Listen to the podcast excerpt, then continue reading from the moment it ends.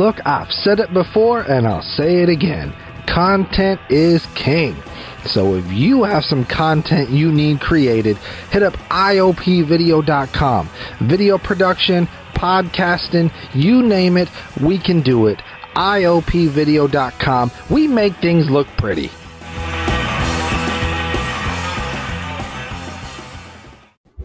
Welcome to the voice party! Woo! All right, are y'all excited? Because I'm excited. We've been looking forward to this one for a long time. We got a biggie. This is a very important episode. One is very near and dear to all of our hearts. We're talking about the toxicity of feminism and the left's attack on masculinity. This is about we gotta abolish this travesty. Uh, I, I don't. I don't think that was the topic, Phil. I think that's a that's a later topic. What's, what's the topic? Oh Jesus, you fucking masculinity. Oh, oh, I thought we were doing a nonfiction episode today. Okay, my bad. oh. All right. Uh, so Here's your, ladies and gentlemen, here's your example of today's topic. okay, so I may let's. play devil's advocate, Yeah, but yeah. You don't actually believe those things. yeah, Phil, come on, man. So okay, let's let's start with some je- definitions, just uh, like usual. Um, Hey, hold on, hold on. Just yeah, yeah. Phil just uh, said he wants to. He want uh, before uh, for the listeners. Phil just said every time Gaspar is leading the show uh, with a topic, he wants to make sure he doesn't take us far away from the topic, and he just started off the way. He literally did it 180. He, li- he literally did away, and now we're not gonna hear from him for the rest of the show because he's probably eating something. Yeah, he has to be fair, to be fair, in the pre-show discussion, Gasper was like, "No, that's fine. Go ahead." That's Yeah. true. All right, yeah. Oh, never mind. uh, Carry on. okay. So uh, yeah, let's start with some definitions. We can't talk about. Uh, it's hard to talk about toxic Oh, masculinity. okay. For, for real, for real, for real. Tell people what we're talking about. We're talking about toxic masculinity. We're gonna we're gonna pretty much uh, define it. Uh, we're gonna say um, uh, the, the harms, um, w- where it might come from, and hopefully we can get to how we can start with solutions. And first of Um, all, it is real. Like, let's just cut the shit. It is real. There's a lot of people that debate that it isn't. Yeah. Um, I mean, is it though? But we'll get to that. We'll get to that. Let's not let's not get. I, I think I, ahead of ourselves. I think it would would be healthy. I mean, sorry, I think it would be good if we could also define what healthy masculine traits Okay. are So, okay, Sure. first of all, let's start with uh, can let's define sexism later Um, on. Yeah, yeah. The, okay, uh, anybody want to take a stab at defining sexism? I will. I'll take a stab at it, and you can correct me if I'm wrong. But sexism is defining a, a person or putting someone in a box or a group of people in a box based on uh, their sex, their biological sex. Basically, saying that men uh, can only uh, do this because they are men, and women can only wear this because they are women, and those are the rules, and that's just how it is. Um, and there's yeah, yeah, that's that that's that's uh, sexism.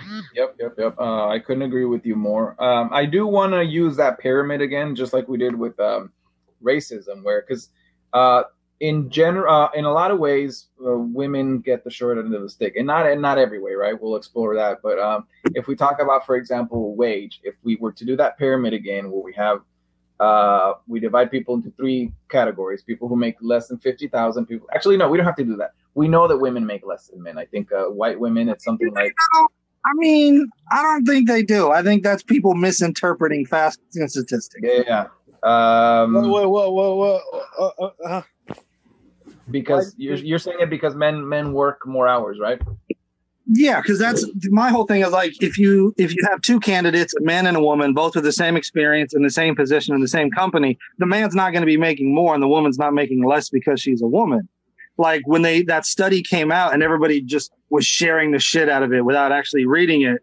Like they found that men are working more hours, men are working more overtime, men are working in higher paying fields, and that's why they're making more. They're not making more because they're dudes. They're making more because they're working more. Well, let's not gloss over the fact that they are in higher paying fields. Um, th- this one is a fact. This one, you know, that they make something I think like around seventy cents for every dollar that a, that a man makes, and that, those are white women, right? Um, the other thing is that Wait, wait. Let me ask. Yeah. Let me ask. Let me ask something. can we prove that there are no cases where men and women work the same job and get paid differently So anywhere? Like, is that like a, a statistical fact that we can prove and say, no, no, no, no, no, no? Right. In every single case, this woman that works this particular job at, at this particular desk makes the same as a man in the same marketing or accountant position, no questions asked. Because I think I think I mentioned before that common office culture in in some in some areas, uh, I've I've read up on this sort of thing where the practice is you're not supposed to discuss how much you make with your coworkers. It used to be the thing, Which- and that was which- so that they which- could like yeah, lowball folks. Nobody. But can we that. prove that though? That's my question. Can we prove that that assertion is entirely false everywhere? Because So- to me, it depends on the boss in charge, right? Like what he what he or she feels. so I mean, go ahead. I was gonna say in in those situations, I think it's no different than like what you were saying, how like coworkers aren't supposed to talk about wages because then the boss can pay one person less than another. That's true if people are, are all male or all female or a mix of male and female. I don't think that has anything to do with someone's gender though. Um, Some men may feel that a woman in the same position should make a little less, and they may act on that feeling. Though there's no guarantee. Like I said, it depend. To me, it would depend on the personality of the and the values of the the boss that's like over people. You know what I mean? Like it, it may not be the same in every company, but who's to say that it never happens? You know, it's like saying, well, racism no longer exists. Well, it's like not everyone's racist, but there's plenty of racists, just like not everyone's sexist, but there's plenty of sexists. And they're at all levels of society, right? Like, you know?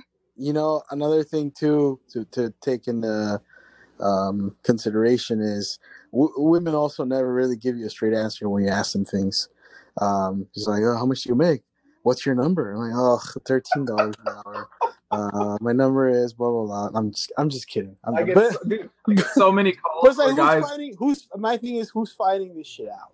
That's all. It's like, is it one girl complaining because one guy is getting paid more and they start at the same time, or is, is are they really finding out? Like, who's taking these polls? That's I'm, I'm not saying I don't believe it, but it's like, who's taking all these fucking polls? Because I mean, I just I can't imagine a situation where an employer's like, well, minimum wage is fifteen, but you're a woman, so we're gonna give you fourteen. Well, yeah, but that's, like, I- it Well, no, that, that's, That's not definitely not the situation Yeah, we're no. talking about. That's No. illegal. yeah, It's more like a, a difference of like hundreds of dollars versus one or two. right. Um, what I, I yeah, like I mean, you know, I we're talking about a case where yeah, no, I get what you're saying. I just my my my thoughts on that is I feel like for as many uh, examples as you can find where that's happening to a female, you can also find the same exa- many examples as that happening to a male, where you have two males with the same experience in the same position, and one's making more than the other because the boss is trying to lowball somebody. So I just feel like right, gender but is a deciding factor. Right. So- no, and I, and I said that earlier. I was like, it really depends on the person who is in charge. Some people may just like to lowball. Some people may have sexist attitudes. But just because not every boss has a sexist attitude, like it's one of those things where it's like everyone has a different.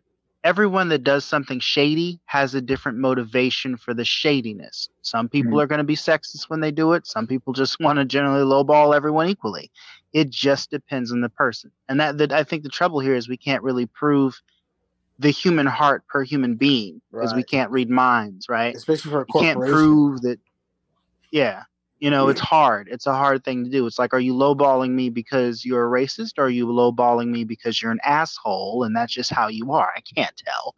All i know is you're lowballing me right? Like You actually can So- tell. Um, so there are there are and if- wages. And if you're a black woman working for a racist, sexist motherfucker, yeah yeah ugh.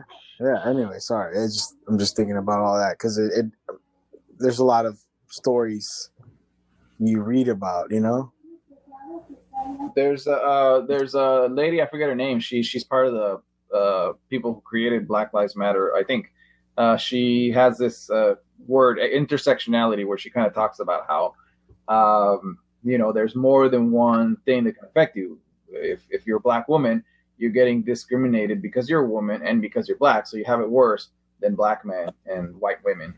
Um, wages there there's certain places where wages I think are are are accessible. Um, okay, the beauty about oppression is that the oppressed are always uh, isolated, right? Um, for example, we're in agreement that oppression is beautiful. yeah, yeah, yeah. So the the for example, you have the Black Lives Matter movement, and you have uh, the the the the what do you call it? The Dreamers. Yeah, These are two separate movements. But when you look at the the specifics, or they're they're really similar situations. Now, why are these two movements separate? You know, they shouldn't be. If these two movements united, they'd be way more powerful, but they're separate. And and pretty much any single situation where you have a group of oppressed people, this group is in fact usually that group is not even a group. Usually it's you're isolated. If if you're at a job and you're making less, you're not talking to a bunch let's say you're you're a Middle Eastern woman. You're not talking to a bunch of other Middle Eastern women women who are in the same situation.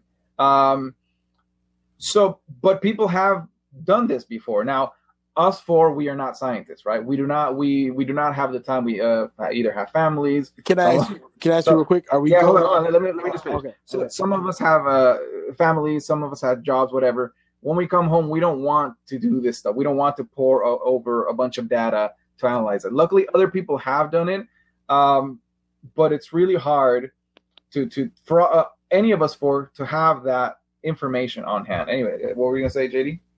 No, no, no. uh, I'm sorry. I, I'm I'm glad you answered you answered my question. I was just, Okay. I thought you were Yeah. off topic of of uh, toxic masculinity. but- No, so so I, I do want to say that uh, it we could spend two hours talking about whether or not sexism exists.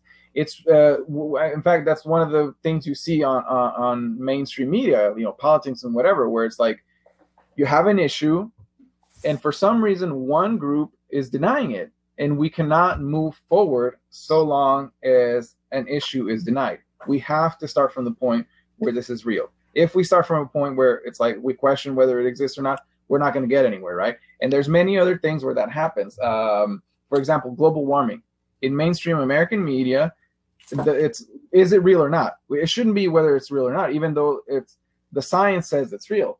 Uh, trickle down economics.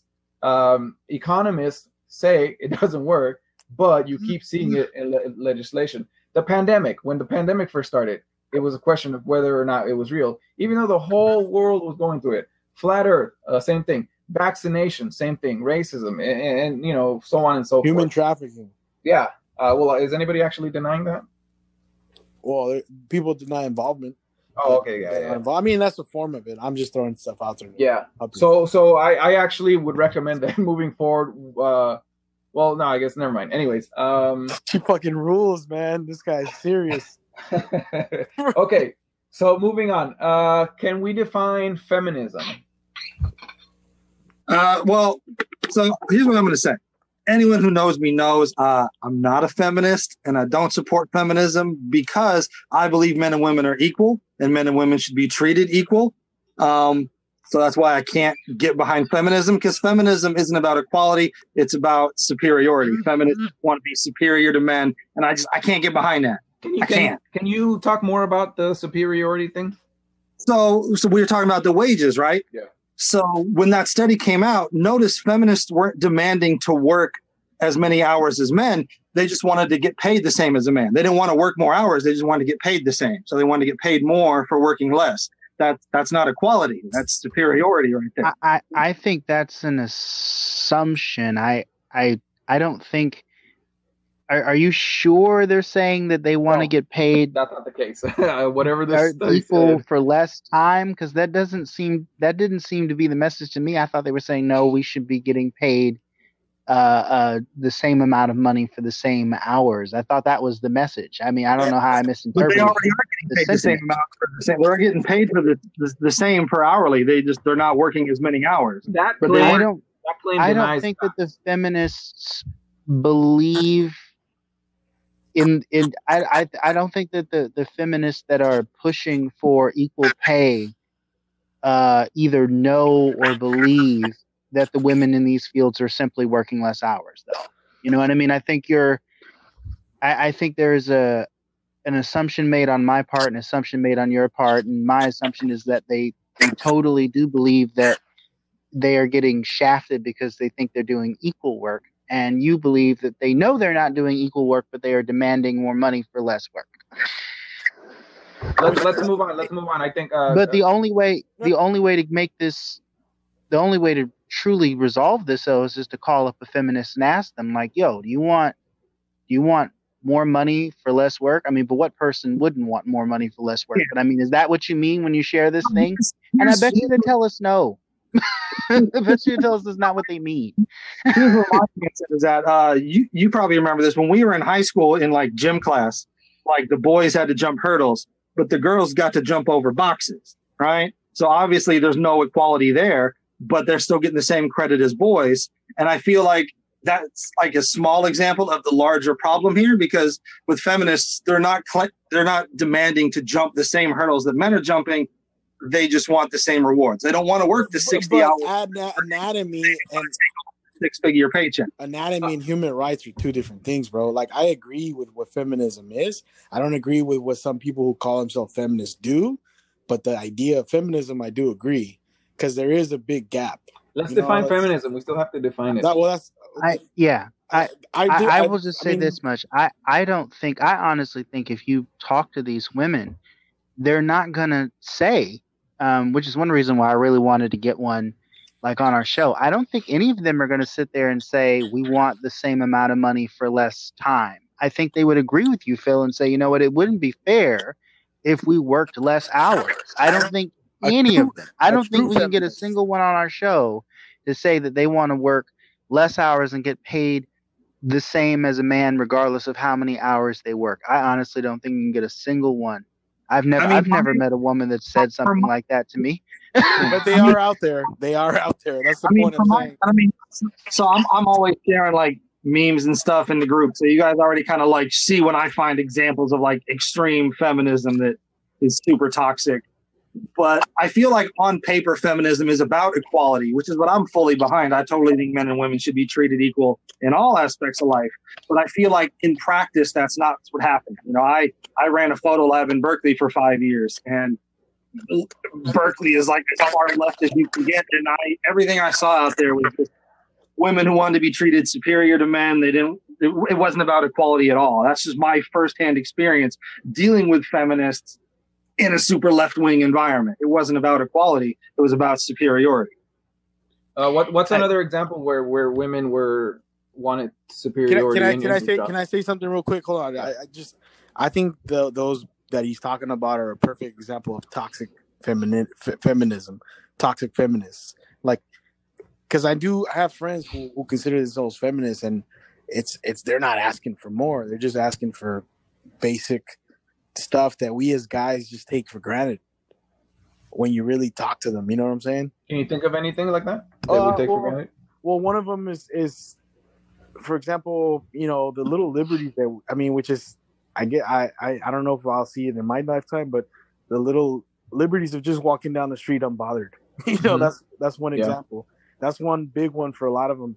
Yeah. To think, you know, I think Chappelle said it in one of his latest specials best when he was like, uh, after doing a show, someone gave him like 150,000 or or, 12, or 15,000, and then he grabbed it and he realized he had a bag full of fifteen thousand dollars, and he walked to his apartment and he was nervous, you know, super scared of holding this thing that everyone wanted, and hiding it, and and then to think that's how women feel all the time. Mm-hmm. Uh, yeah, I mean that's just one example, you know. So he, here's another example. And, uh, I've and, never and, been. Go ahead. I, will even throw out, you know, as a as a filmmaker, I I I, I notice how uh, Hollywood traditionally moves. How many times have we seen older actors, right? Like like someone like Sean Connery, who started acting when he was like what, his twenties, right? Continue to act into his old age, graying hair. As a matter of fact, he was still getting scripts even though he was like, "Yo, I'm about to retire." He's still sending scripts. For women, though, they have they age out. Yeah, you you have to be somebody that is just marketed to a certain kind of crowd in order to continue working as a as a woman in the film industry. Somebody not like Meryl Streep. Yeah. You know He's what I mean? Like Meryl ones. Streep has like this huge brand name to her, but there's so many actresses that don't get work later on, and I, I, I and maybe because sadly, I'm just gonna say it. Some of them I think were only actresses just because of their looks. You know what I mean? And some of them are really, really good, but even though they're really, really dope, they don't continue to get those roles because they're seen as, oh, you're too old to be in this thing. You're too old to be in the, you know what I mean? And that, that to me, uh, is also kind of a, a form of sexism because it's like if Sean Connery can get himself a role, uh, a leading male male role or a mentorship role, and be fat and and have gray hair at 50, you know what I mean? Then so should um. I don't know. I, I can't I can't name an actress right now, but I'm pretty sure a million. There's Well, it's like if for women, for women, like you said, for actresses, it's like you know, you do as many of those movies while you're hot, and then as you get older, like hopefully they squeeze you into the, the view. You know, like those are your options. Yeah, well, most of them drop out. The the girl from uh from Kick Ass, uh, she she she's not doing anything. The um the girl from uh damn, I don't know their names. A per- Uh, perfect example of this, bro. Look, look uh, like I just thought of like you guys have, have you guys watched Cobra Kai? It just came out on Netflix. Yeah. It was No, on I haven't seen yes, it. I Okay, I will say just let me just say girl- this real quick. Let me just say this real quick. Uh, Cobra Kai just came out um, Hmm. on Netflix. It's been on YouTube, but um, the the mo- the, the there's like a, uh, a callback to all these actors who were on it. There's like a bunch of the Cobra Kai guys, which hopefully nobody it's, it gets spoiled for anybody. But a lot of the original, but none of the women are coming back. It's Yeah. like it's just you're, you're, when you when you say it, you're referring to Karate Kid, of course, for the listeners at home. yeah, Karate Kid. Right, yeah, Right, yeah. they're they're calling calling stuff back for Karate Kid. Yeah, Yes. I I love that show, but you I have noticed. in- like none of the women are making appearances who were on that show. Like who who are the actresses? Uh, I don't know. Doesn't matter. They were just Uh, loving. Elizabeth Shue, she she had quite a, a significant career, and you know, and she was a good actress too. I hope she's still alive. Yeah, yeah. That, that's the love interest from the first. And that's and this mean, is just you in film. even- You know what I'm saying? Like we're just Yeah. doing it. Yeah. What were we gonna say? You could even bring in the the girl that was uh, uh Dan Daniel-san's replacement in the fourth one. Remember That- they did a fourth I one where that like Miyagi train her. She's like a big deal now. She's bigger than fucking. Mhm. she's bigger Oh than yeah, yeah, that's Macchio. right. That's right. So they probably can't afford her. No, fuck no, no, hell no. With Ralph Macchio, like yeah, okay. Yeah, no, yeah, million dollar baby and all that. Uh, yeah. El- Ellen Ellen Page is another one that disappeared, right? Yeah, after Yeah, she she was good. She was she was in Inception. What what, what did she do after Inception? Uh, after Inception, Because she because she did uh, she was in Juno and she was in the third X Men movie. She was in Inception. Those are the only ones of hers I've seen. second, She's done it. Wasn't she also in like that movie called Hard Candy, Phil? You you told me Yeah. about? Hard Candy. That was a great. Film. I haven't seen that. Uh, It's, it's, it's about this, this underage girl who lures pedophiles to hook up and then uh, tortures them. oh shit, and that's Ellen Page. Yeah, Yeah, she was a good actress, man. Yeah, I, She you know, was. And She and probably still is, but yeah. now now uh, earlier we mentioned the girl from um Kick Kick Ass, right? Yeah, I just want to say that the Chloe, her name is like Chloe uh, Grace Moretz, I think. yeah, yeah. Her issue is a little bit different than the than the ones we're talking about. Her issue is uh, childhood stardom, which is a whole nother box. Of, she was young when she started, which is a whole nother can of worms that doesn't just affect young ladies, but also also young boys as well. Yeah. And it's really hard to make that transition from being a, a preteen or a pre-adolescence through adolescence and into adulthood and keep your career when you're in show business. It's just it's real hard. Um, ask like uh, Jodie Sweetin, who was on Full House, who basically after like Full House is over had a whole drug problem and a half. You know what I mean? Ask like Gary Coleman. Like there's ask Macaulay Culkin. you know that transition in the spotlight is real hard. So I wouldn't even throw her in the whole like sexism mix. It's not even. It's it's just a different it's a different situation for kids. You know. It's a whole like like the little girl from The Exorcist. She, yeah, it's, All right, so so I think we can all agree that that um the feminism uh, stands for uh, equality, right? Um, This base core, yes. yeah, yeah, yeah. Um, okay, so about the feminazi thing. Personally, I feel that feminazi, the term, uh, is really a response to feminism. Uh, the same way that Blue Lives Matter and All Lives Matter is a response to Black Lives Matter. Um, and you know that you could you could go on. The flu kills more people, anyways. Um, it which is also a response. Uh, but I, ca- I I I imagine that maybe some of you guys don't agree with that. Uh, well, there, there okay, whenever you, I mean, me, I mean, me and JD have talked about like real life examples of like extreme, like toxic feminists, which I would label as feminazis. You know, like that, like there's that woman, like of everything. Yeah. yeah. like like that, like that girl I was showing you, who was just like, guys, if you're falsely accused of rape, just take it because women have been oppressed for years. It's your turn. Okay, You know, like, like- like I saw that and I honestly thought that was a joke. I'm like, that's got to be some sort of satirical thing that someone put up. That can't be someone's true feelings because that's that's nuts. That's Or someone that's that's trying uh, to get you know you know Phil how sometimes you're hyperbolic. You know what I mean? That's got to be hyperbole, bro. It's got. I, I mean, looked at that. I was like, I'm- that can't be real. Working in Berkeley, I've been around people who who feel that way and talk that way and believe that way, and they all don't seem that funny. So they can't all be hyperbolic. And then, and then to be fair, there are extremists of every fucking belief, dude. Like you know, Right. Just like there is ISIS, there's also you know there are Muslims who believe in in Yeah, yeah. There, there's there's every people on the left, there's good and bad people on the right. There's good and bad Yeah. Christians, good and bad atheists. Like it's you can't lump people in a box and bag. Well, everybody in this box is good Yeah. that's not how hu- Well, no, works. that's definitely No. not what I'm doing. I'm just saying like that was so outlandish. I was like, are you serious? Like, no, yeah, for sure. But there, to, to say that there aren't toxic feminists is ridiculous because there is. no, And just like there's there is toxic, everyone. have there's you toxic guys everyone. have you guys ever been in a group of guys and and and, and somebody Oh, that's right. We're supposed to be talking about men here.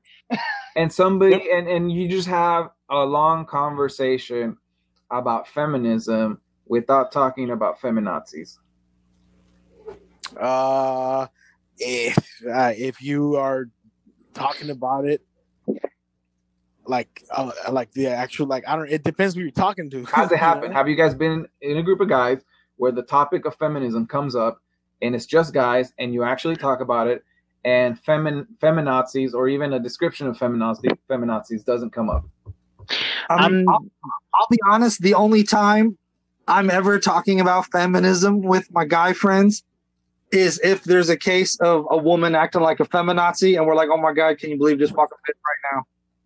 All right. What about Like, JD or Yeah, no, I don't think I think I really like talk about that um with friends. I, I mean, I, I don't think it really comes up as a topic to talk about. You know? Now, okay, so if And now, go ahead, uh, Joaquin. uh, for me, like, I'm thinking about like the different friends friend groups that I've had over the years. I will say, uh, my rap group, we never touched on sexism really.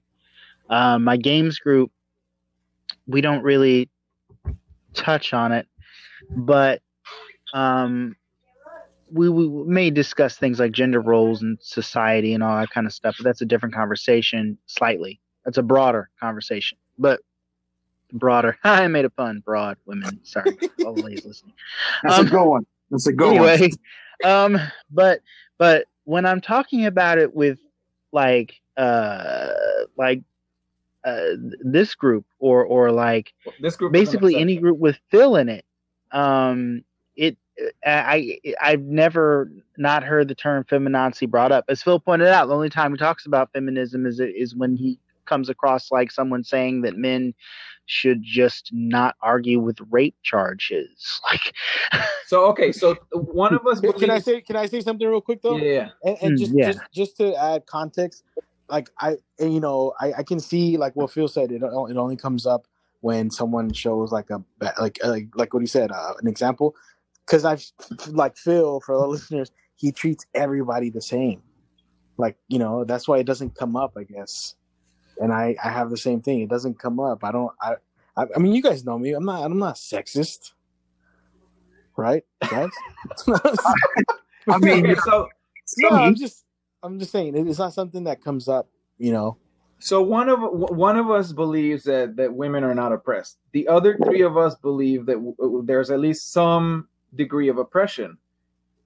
But we talk about other types of oppression. We talk about racism when when we're just hanging out with uh, friends. We've talked about uh, uh, classism, even though we may not call it classism. We've talked about how if you earn less money, saying op- oppression doesn't exist. Like, I definitely feel like there are circumstances where women aren't given the same opportunities as males, and they're sometimes held to a different standard. I think it's kind of BS that girls' clothes don't have pockets and that their stuff at Target costs more than mine because theirs is pink. I think that's kind of BS. Or that their fucking tampons are hell expensive. Yeah, When Yeah. it's when it's something that naturally just happens to them. I think just with beauty products, uh, a woman spends uh, somewhere in the thousands uh, uh, a year just on on our feminine products, uh, which is basically a, a female tax uh, that we don't have to deal with. Yeah. Yeah, I was gonna say I think I think feminine products is a better example of there being an unfair seesaw situation because when you like beauty products, I'm like, well, makeup is a choice. You know what I mean? Like lipstick is a choice. Granted, it's something enforced by culture and society, and it's Yeah, pressure put on them to wear it. That's not a subject I want to touch with a ten foot pole, but feminine products is not a choice. Like your biological needs are not a choice, and I definitely think they're hamstringing these women for stuff that they need. You know, So so the point I was Like- trying to make with um with the fact that we don't I agree with you there. with the fact that we don't talk can I about say, it. can I say Yeah, yeah. Go ahead. Just, just sorry, man. Uh, I agree to a certain extent with uh with um with what you just said, Joaquin, about the the, the beauty products, but also if they're like if you go like as a woman and hopefully someone reaches out to us about this if you go to a job interview without makeup and with makeup it's a big fucking difference Yeah, you're not getting the job. regardless of who the fuck's interviewing you Yeah, like I said, societal and cultural pressures push women to do it, but they don't really need it for their bodies. No. You know what I'm saying? Like they don't need it for hygiene. They just they need it socially to progress, but they don't really need it biologically, I guess is what I'm saying. yeah which I like see- there's a difference between I, I want to drink the soda versus I need to drink the water right. to a degree. yeah no i agree i agree So okay, so um, I read this book in preparation for this episode. The book is called "The Will to Change: Man, Masculinity, and Love." The author is Bell Hooks. Um, Joaquin, are you familiar with Bell Hooks? I am not familiar Okay. with bell hooks. Educate us, please. Okay, well, sorry, I I, I think I just did something racist because she's a black woman, and I just reached out to you. Anyway, sorry. fucking guy Yeah, I did. I, I caught myself after it. Okay, uh, I don't think you reached out to him because It's- he was it's- black. I think he reached out to him because he's the most intelligent No. person in the group. no, I reached out. yeah To, I'm not gonna most likely to have read a book no, no, no. Uh, We're Yeah, you all lost- very bright in this group. That's why I love you guys. Okay. Uh, let's be honest. I'm comedic relief. so uh, Hey, Phil wit takes card. smarts, JD. Phil's a How's that? wild card. Gaspar is like I don't know what Gas whatever the fuck Gaspar is, and you're the deep uh, philosophical one. yeah. Okay, Sorry. So, so there, there were some. Uh, Bell Hooks talks about some ideas that are inconsistent with uh, some ideas in mainstream feminism that that she feels are inconsistent with what feminism should be. One of them is that um, the mainstream feminism, the fe- type of feminism that gets the most attention, is the one that says that men are the problem. Now, she in her she says that, that that's not the case. That that you can't just blame men, right? Uh, it's it's uh, you basically you turn men into one dimensional caricature. Um, she Exactly. yeah Finally, was agreeing on something. right. Um, she says that women uh, uphold patriarchy. Uh, mothers raise patriarchal uh, kids. If if you have a family without without a father, the you don't you don't uh, automatically have uh, boys that are uh, growing up as feminists, right? Uh, they're they're going to be just as patriarchal as any other boy, and sometimes even more. Um, the other thing is that when we talk, uh, does somebody have a thought? No. Okay. Go ahead. Um, when when we talk about uh, the progress of women, we tend to think about, uh, for example, let's pay women more, let's put them in positions of power, um, and that's not necessarily true feminism. What that really is, that's patriarchy, right? Patriarchy is um, power uh, and and to control things, and so all we're really doing is trying to put women give women the same benefits that patriarchal men get. Um, yeah, I, I don't want to. I spent too much time on that, but uh, does anybody have any thoughts on those things? Oh my goodness, I, I is uh, okay. I'm a friend of mine observed this about um, African Americans in uh, the hood for some reason I lack a sophisticated way to say it. Current generation, we have a lot of uh, kids that are being raised in single parent households, in particular, being raised by mom because dad is like dead in jail, disinterested. Um, and I'm not saying every single, you know, hood is li- like this, every single family is like this, but there's a lot. Um, for a bunch of socioeconomic history things that I won't get into now because we're going to have a very high profile guest from the the 80s crack era epidemic that spawned a lot of these issues.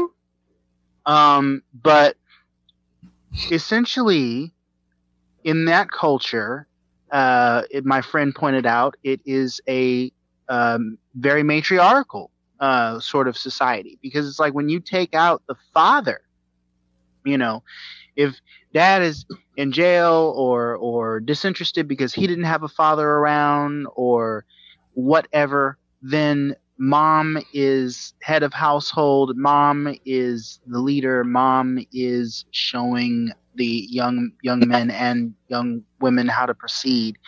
And so in that particular subculture and subset, we do have an example in, in this country um, of what a matriarchal kind of world could look like. Granted, it's a disadvantaged one.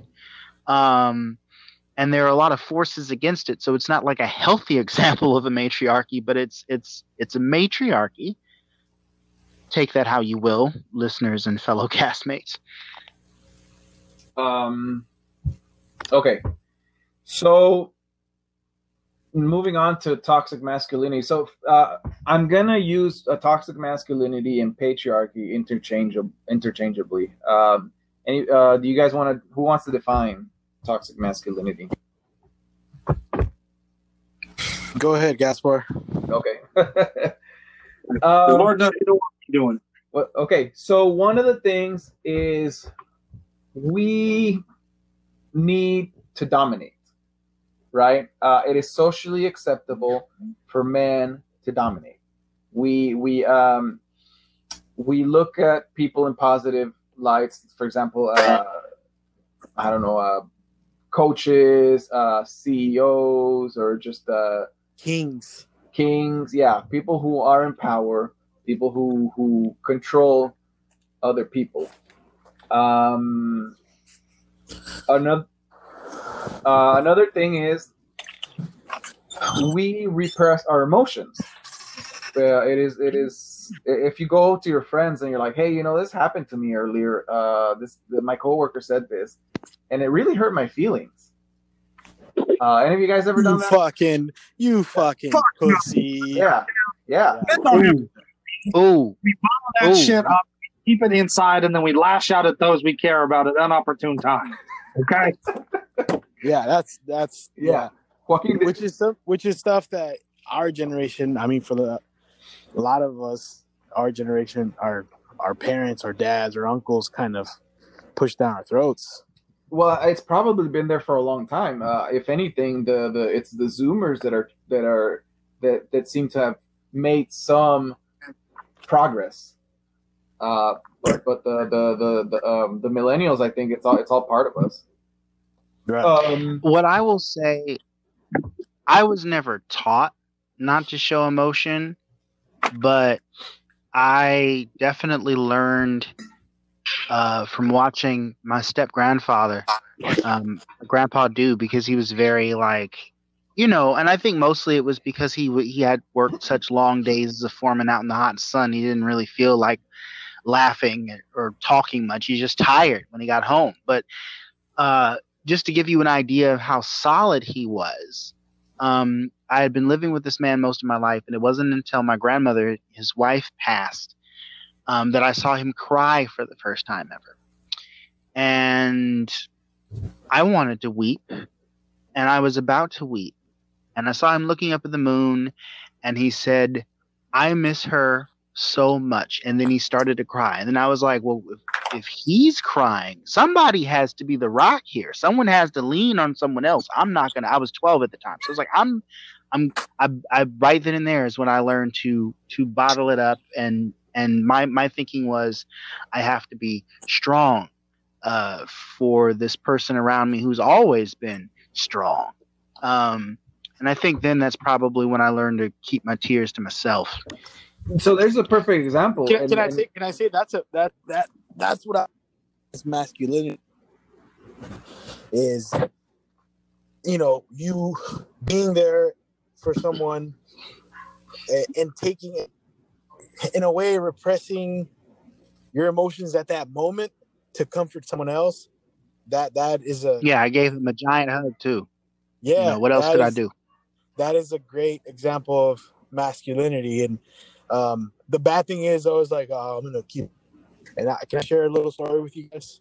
Um, Yeah. About my own dad. So as of, as of I've shared before on the podcast, that you know, uh, around earlier in the year last year, I lost an uncle who I was close to, and um, uh, the day, the day, sorry, his burial, um, we were all sitting around the kitchen table and and my dad is one of those that he's not he he's he for the most part a lot of the stuff in whenever to kind of you know i guess whenever it- it's not the appropriate time for a this thing is make jokes and kind of you know line like up the mood because he doesn't want to get was that I said, oh, like that thing that I do. Yeah, exactly. Uh, so uh, the day of my uncle's burial, um, we were all sitting around the kitchen table before we left. You know, because we all met up in one place, and and we, you know, uh, I remember my dad sharing a story of the day my uncle retired. So my uncle would stay with us Monday through Thursday for the work week because he lived so far away that he was just living with us during the week because he had to work for a for two years. He had to work near Richmond area. So, anyways, the day finally retired, he had a big party back in his place, and my dad came over. And I remember my dad shared the story of my uncle saying, "Hey, man," he gave him a stack of cash, and he said, "This is for never charging me rent all those years I stayed with you." And like I'm retired now, blah blah blah. But my dad said, "Nah, nah." Like you know, they had a moment that day, and he as you sharing the story, I saw his eyes get real watery, and then he he just gets up and then leaves and he goes to the backyard and he starts sweeping like a clean backyard. it's like that's an example of like uh what we're taught as guys to like repress emotions and it's you're you're you're you're seen as weak when you're expressing that kind of emotion which that is an effect of toxic masculinity Yeah, yeah. I, that, that's that's what I was going to say exactly. Is that why do we look at not crying as strength? Why wasn't it socially acceptable for Joaquin to cry with his family member? Why why why did it seem like a burden? You know. Um, yeah. So ah, there was one more thing I wanted to. Uh, uh, I don't remember. Oh, right. So Joaquin said that um, that he wasn't taught. Uh, I forget what it was that he wasn't taught. I believe he meant that he wasn't taught at home. But you know, our our parents, our grandparents, whatever, they can only do so much. A lot of our socialization happens with our peers, and our peers are gonna teach us these same values. Um, so the, the next thing is um, love deprivation. We don't really, and we'll get into more detail uh, later in, in the podcast, but we don't have very many ways not only to show love, but to receive love. Um, another one is the accept the emotion that is acceptable for men is is rage or anger. That one we can do it, and it's looked at as powerful, Oh, I'm a pro at that. right? Oh, I didn't even know. I've never seen it, but um, yeah, no, nobody's gonna. I mean, you know, people might get weirded out. They might say some things, but in general, it's okay for men to show to show it. Uh, another thing is, it's acceptable for men to be violent. You know, um, again, it's looked at strength as as strength. In fact, uh, you can look at cinema. Cinema usually the the male protagonist shows some kind of violence. Um, w- or I was- yeah, go ahead. I was watching Casino Royale, like, because I knew we were gonna do. To- I knew we were gonna do toxic masculinity, and I was just kind of like, um, I was like, let me go ahead. So on my commute to work all week, I was watching, you know, bits and pieces, and I actually forgot how good it was. I think. I think my initial takeaway when I saw it for the first time in 06 was this is not the suave debonair Bond. He's a thug. But then looking back, I'm like, no, actually, they gave him a lot of different layers. But the last scene of the movie, when he calls Mr. White, and it's just like, you know, Mr. White comes home to his nice fancy villa, gets out of the car. It's like, ring, ring, ring. What's going on? Mr. White, we have to talk. But who is this? Blam! Capped right in the knee crawls desperately to the steps and then the music comes in right the the horns start going don't don't don't right and then it's like bond steps in camera goes up he hangs up the phone. He's got that like giant i'm not sure what the what the gun was. What you know i don't know. I'm not really good with like naming guns but you know what i mean? It was like a rifle of some sort. And he just looks so and in my head i'm like this looks so badass. He's got the phone in one hand. He's got the rifle in the other. Did he did he shoot him with the phone? Like did he use both hands to hold the gun but then have the phone over his shoulder? And he's just like my name's bond james bond. Because he was like who is this earlier? And you're like you leave that scene going oh that's so awesome. But if you really examine it it's like i mean if that happened in real life you'd hopefully would be like that is a monster. He just shot that man in the knee that older man that 50 year old dude in the kneecap. That's not cool. But in the theater you're totally into it right? Yeah, Yeah, I mean, Yeah, Bond's whole character arc in that film is he has to learn to uh, abandon emotions and sympathy and caring for other people because that's Yep. the only way he can be a kick-ass spy. You can't have those pesky things like emotions weighing you down. you and you that kind of that's- that scene that's you- cool. you, you kind of have to and I, well, I guess it depends on like the the the the person who sees the movie because yes the movie does point out in order to do that kind of work that sort of wet work as as they would call it you have to be cold you have to be probably have to be a psychopath to really sleep at night when you're putting bullets in the back of people's heads like that you probably had a sandwich with earlier What's- in the day but What's great about that film is, and this is just a testament to like Daniel Craig and how great he is, is uh, he's able to convey a lot of emotion in a very like repressed way. Like that whole scene with him and Vesper, Yes. like holy shit! Like It- it- he volumes just with without saying a word. You know what I mean? Yeah, and and it it sort of reminds me of like why people loved Leonard Nimoy so much as Spock because Spock was supposed to be emotionalist, but if you really pay attention to the subtleties of the performance, there's a lot going on underneath that.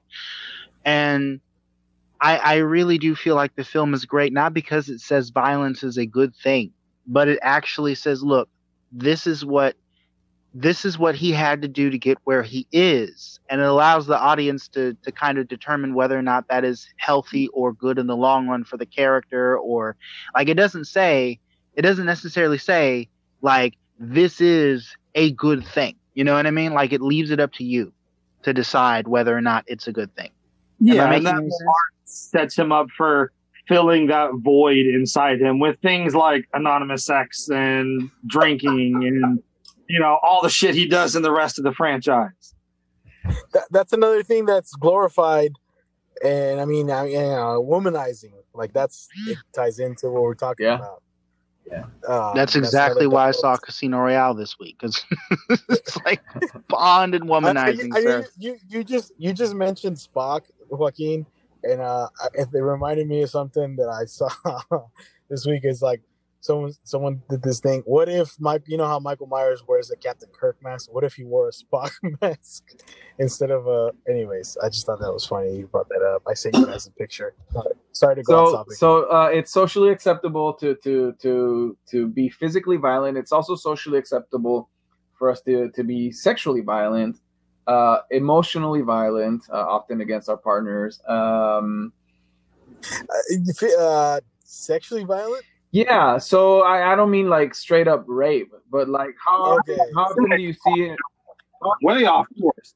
How often do you see in a movie where like the woman is a little bit unsure or whatever, and the guy just like grabs her by the arm, or like you know he just grabs her by the face, Forcefully kissing. Yeah, yeah, um, and that happens a lot, a lot, a lot, a lot.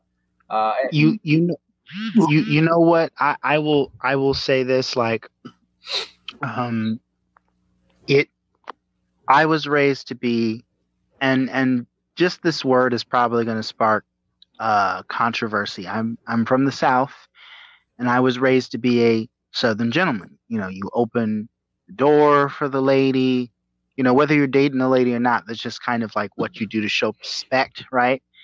Um and you know, not because I think any less of them, but just because I was taught, you know, this is just this nice thing for you to do. And I understand how like that can be perceived in a modern context as me looking down on a woman or feeling they're less. Like, why do I need to open the door for you? But let's be real. Somebody opens the door for you, you're not gonna get mad. You're gonna be like, Oh yeah, it was a nice thing. You know, who cares about like, you know, what I my point is, like when it comes down to being intimate with someone, you know what I mean? Like that first kiss. How many of us can honestly say that we asked the woman for uh, permission before we kissed? We looked at like body language, you know what I mean? We were looking for the vibe to see if they were feeling us the same as we do. And not everybody is good at, and I'm not saying that there aren't jerks out there who are just going to like try to force themselves onto a woman because obviously there are but for like there's probably a lot of well-intentioned guys out there too who just don't know how to read signals i'm bad at it and i'm Mm. actually so Well- bad at it that sometimes i'll just ask a woman like yo you want to make out you know what i mean like And there's a lot of guys that think Except- every girl wants to Yeah. kiss.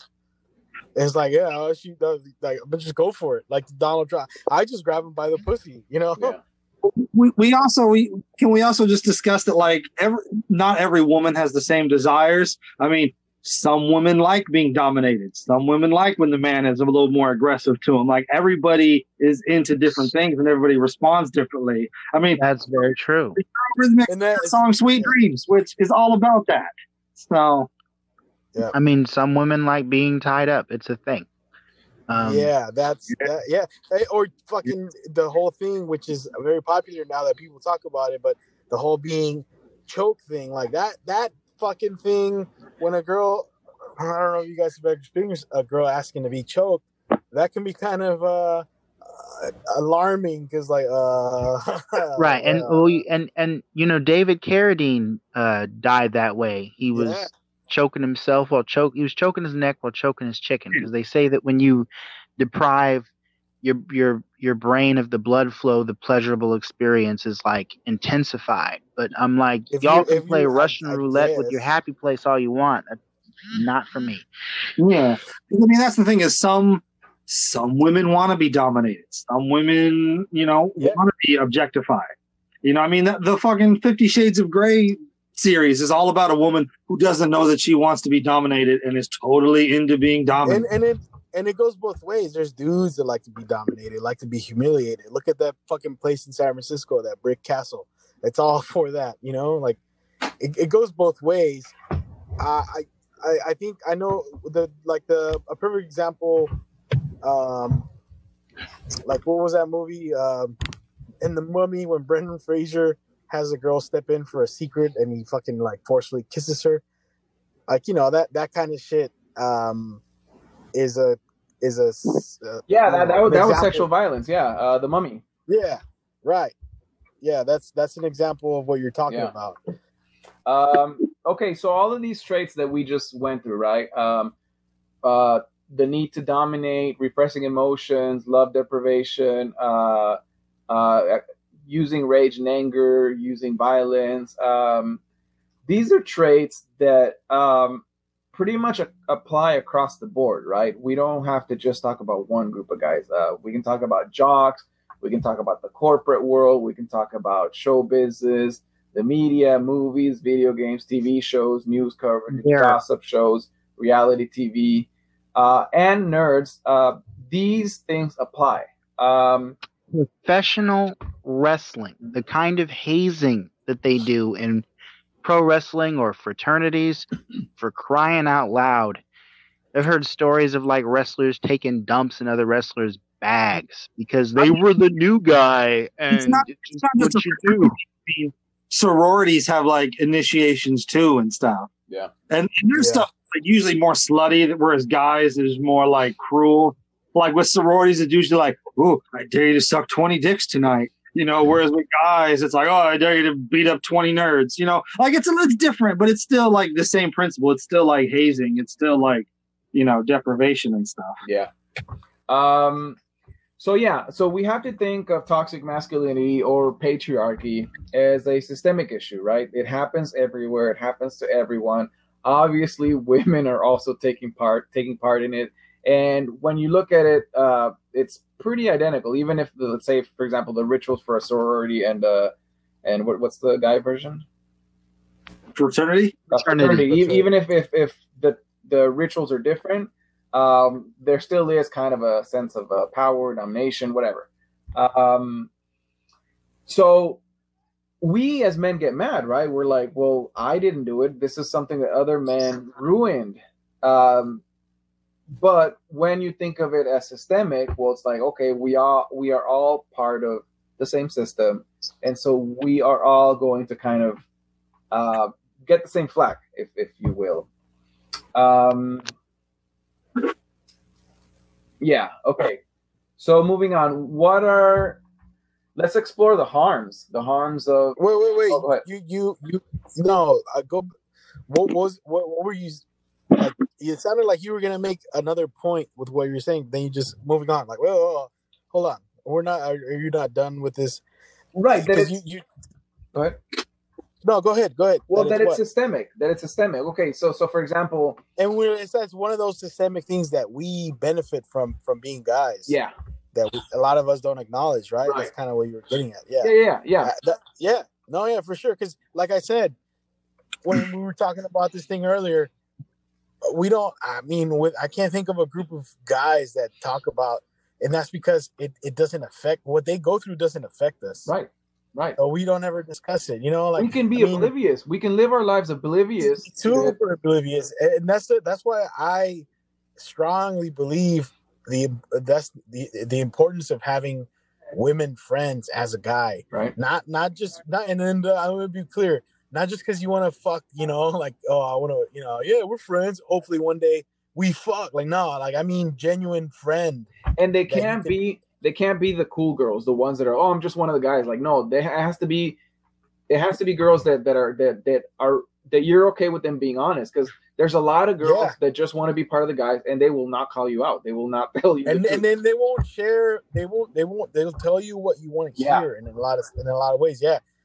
I, I, that's why I believe it's important to to have, um, in, like you know, to have, yeah, like uh, the conversations about what it's like to be a guy with with women, Yeah. and and so they can also talk to you what it is to be, you know, because a lot of the stuff, a lot of the stuff that that um that I know and that I've heard from them, like you know, like some of the stuff I've shared is from talking to women about. Like I, I um, I, I went and met up with a friend. Uh, I don't know how long ago this was in the city for lunch. You know, someone I hadn't seen in years or whatever, and, and um, on my way there, it was like a, it was kind of a walk. To be honest, it was downtown San Francisco near uh, Union. Uh, was that? Union Square. Um, and you know it, it was kind of a walk man i get there you know i just i just focused on the walk like i didn't you know nothing was bothering me there was a lot of people walking around. She did the same same distance walking, you know, to to the restaurant, and she on the way there it was like a bunch of dudes yelling some horrible shit at her, and like as a guy, you know, like you we, we you've mentioned before, we kind of live in our own little bubble, and it's a bubble of of some, you know, our own little um uh what's it called uh our own little privilege Yeah. whereas if, if you and i are driving down the street and we see a girl and you know whatever she's hot like oh she's hot but to her it's like oh shit two guys and i'm walking in the middle of nowhere you know um I mean, can I? Gets I'm, I'm, gonna play, I'm gonna play a little devil's advocate here. yeah yeah go ahead Women, women are always saying they want compliments. I just want compliments. Men never give me compliments. there's a But when I difference yell between compliments and at straight you up outside talking though as I drive by. All of a sudden, I'm a fucking monster, right? yeah but there's there's a difference between compliments and like straight up perviness like Harassment. I, harassment because I like like look, you know let, let me, let me just say this I have a friend who who told me you know th- you know this guy came up to her and straight up just said I would love to eat you out like what the fuck like that's, That's that's not obviously inappropriate. But like, if I'm walking down the street and a woman yelled out her car at me, "Damn boy, you got a nice butt," I'd feel pretty good about myself. I'd be like, "Well, I did take the stairs at work today. All right, look at me." And all of a sudden, my day's a little bit brighter. You know, Well, has, but do you do you hear in the news very often that a woman, you know, fucking a group of women raped a guy? Like I'm not saying it's not possible, can't rape you know what I'm saying?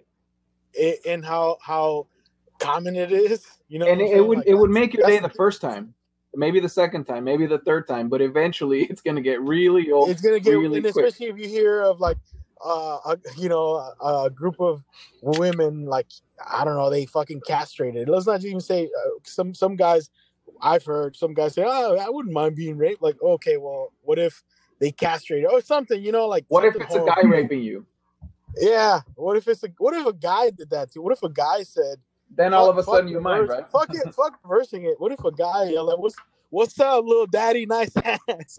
What if you had a all of a sudden, what if hella dudes found you attractive as fuck, uh, Phil? Which I'm sure there is, but like they started catcalling you, and like, damn, let me, li- I want to lick that head, like you know, that bald head. Come here, boy. You know, like you, if you just heard that on a daily basis, you're gonna start throwing fucking, you're gonna do something. I mean, you Yeah, I'm gonna start investing in hats. You know, I get it. I get it. I get it. Exactly. exactly. And I'm not saying that there aren't those girls that that do like like that shit. I mean, you know, there is, but it's just it's just like whenever whenever there is that, there's also the fucking dudes that go too far, and that's the part we can control as guys. Because like, I'm gonna be honest, man. Like, you you you know, sometimes when you're hanging out with a guy, guys amongst guys, hanging out with a group of guys, we treat ourselves pretty dope. And then once like women come in or the, the party or whatever, and you see how that is it's important to see how dudes treat women. Because with us, we treat ourselves the same. Like I, I imagine Ted Bundy hanging out with a group of dudes, like, oh yeah, we're all cool, you know, like it's the night out with the boys. But like, like you know, oh my god, this guy was killing women. Like you didn't know. Like it's just, it's it's different how the the the exchange between men and women, and I think that's that's when you can kind of like, hey man, maybe, And maybe you know, maybe- honest, I've I've never been good at like reading signs or signals or flirting or talking to people of the opposite sex. Uh, I before I was with Teresa, it Well, was that always awkward. Because I would just be like, "So you like food too?" You know, because it's like I don't know for whatever reason they're like a different species. but yeah, I, I see what you're saying. But but you like I've uh, and I think that's a lot of us. But it isn't like I feel it's important to know when to read signals when like someone's uncomfortable. You know. Yeah, some no, dudes, some exactly. dudes don't have it all.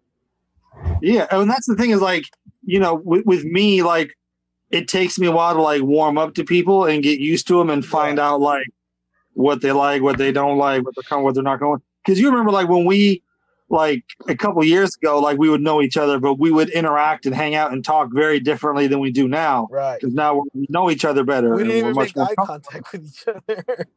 Yeah, it was like it was like a head nod back and forth, and that was it. That was the conversation. Yeah, yeah, and, and you know that's that's uh Uh, I mean, you're to be honest, you're, a, a, rare case. You know what I'm saying? Like it, it, it does. Some people it doesn't take a lot of time.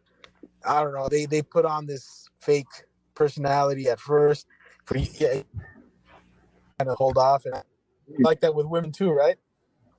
Yeah, like that's the thing is like me with Teresa now, I've known her for so long. We're very comfortable around each other. And for the um, viewers, listeners, know as you, that's your girlfriend, your your partner. Yeah, that's, my girlfriend. Yeah, you know, we've been we've been together for like five years. We're yeah. very comfortable with each other. Like, we, how long did it take you to get to that place? Um, it it was very awkward at first. Like, we were friends at first, and I like rage quitted my way out of the friend zone and it was very awkward at first because we were finding out things about each other that we didn't know. And it's like, I've known you for 15 years. Why the fuck am I just finding out about this now? it was shit like that. And it, it took a while for us to get to that point where we were like really comfortable in our own skin around each other. Yeah. Yeah, which which is good. That's the way to, you know, I feel that's the best way to build a relationship. And, and, and not to like force like some dudes like to force their way into a girl's like you know whatever uh are you still there gaspar? Yeah yeah.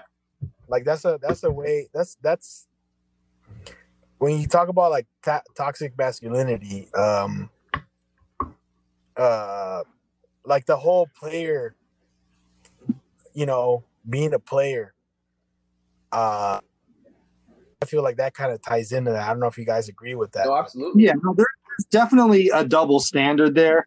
You know, if a guy yeah. hooks up lots of lots of chicks, he's a player. Yeah. If a girl hooks up lots of dudes, she's a slut. You know, it's the whole adage where it's like, um, you know, a key that opens a lot of locks, that's a master key. But a lock that's opened by lots of keys, that's a pretty shitty lock well let's let's get into let's get into how um the the harm the ways it harms uh, toxic masculinity right. harms us right? And we're going to get into a little bit of psychoanalysis. So what i got from the book is that um we we basically have mutilated our our em- emotional the emotional part of ourselves right? We've we've done away with it through through socialization. Since we were pretty little. I, I think you know you let little boys be themselves, but once they get into I, I don't know maybe around four or five years old, that you start to be like, hey, okay, you gotta you gotta start being a man. And so right away we start to get rid of that. Um, what happens is that we're incomplete, right? Um, so there's the love deprivation. Wait, wait, say say that again. Say that again. Sorry. Okay, so so let's take let's take for example women, right? The, I think the idea is that women are are very are in touch with their emotions. So in that sense, they are whole. They are complete. Men, on the other hand, are our emotional spectrum is very narrow, right? Anger, uh, sense of humor, um, and not much more. I think we can do like if we want to do like um yeah, right? And so so what it says is that we're incomplete basically because we cannot uh we are not in touch with the, the entire emotional spectrum that a woman uh is. Uh, am I making any any remote sense? Yeah, I mean we're you know there's the whole thing men are from Mars, women are from Venus because yeah. our brains are differently. We look at situations differently we react differently. Like we're just we're wired completely differently, and it's hard to understand one another. They don't understand us. We don't understand them. Okay, so um, in what ways are we? Is it socially acceptable for us to receive love? Um, I think I think a lot of men use sex as a way to receive love. Like that's their way of feeling love. That's their way of feeling emotionally satisfied and emotionally gratified. And that's where you get like players because they're people where, you know, they're really deprived of feeling, you know, that kind of self worth. And so they're trying to fill that void with this physical act because that's the only way they can feel love. I know a lot of people who have uh, definitely act that way we've never talked about it fucking obviously, but you can read between the lines. Yeah. Um, And and I, and can I say something? I think if you are in touch with femininity, if that's the word, um, you know, like like, for example, if you if you have a good relationship with a woman, I think maybe it's not as e and you and you are in touch with the your the your you know, uh, you have a feminine feminine connection connection to feminist feminism. I I'm trying to put this together right. It's not as it's not as uh, easy to just go womanizing like that and like lying to women just to get, you know. Mhm. I don't know if you guys agree with me, but like Yeah, yeah, yeah. I guess I guess having having uh, you know, I- good friendships with women and having you know all of my sisters and and uh, good relationship with my mom and and relationships with my aunts and it just it's I I don't know it just uh, I think I've shared I don't know if I shared this once but it's like whenever I have a friend and and he's whatever which has happened before with some friends like he's cheating on his wife or he's cheating on his girlfriend it's hard for me to look at the dude the same because like if you're willing to do that to your partner who you claim to love more than anyone in the world and you care about what the fuck will you do to me? You know? Yeah. that's yeah like i i'm way i don't know that that is a trait of the toxic masculinity or it it's yeah So, according to the book, uh, anger comes from the fact that we're lying to ourselves. Um, that we know. Okay, so let's take sex for example. We are deprived of love. We think that we sex is one of the few ways we can receive it, and so we look for it. But um, that is only one aspect of love, right? And so naturally, it's not going to be fulfilling. And so, uh, subconsciously, according to the book, subconsciously, we know that all of the things that patriarchy promised us are not true, right? I guess as life goes on, we realize more and more that, hey, if I win at whatever, it's not as satisfying as I thought it was going to be. If I get laid a bunch of times, you know, in a short amount of time, it's not as fulfilling as I thought it was going to be. And so what it says is that a lot of that anger comes from knowing that these benefits aren't real. Well, we can't share that, right? Other outside of this podcast, we can't go to our, to our, to the guys and be like, "Hey, you know what? Like these three, I had a I had a threesome. It wasn't really that great. Like we can't do that. Uh, we have to hold it in." And so that that's where the uh, a lot of the anger comes from.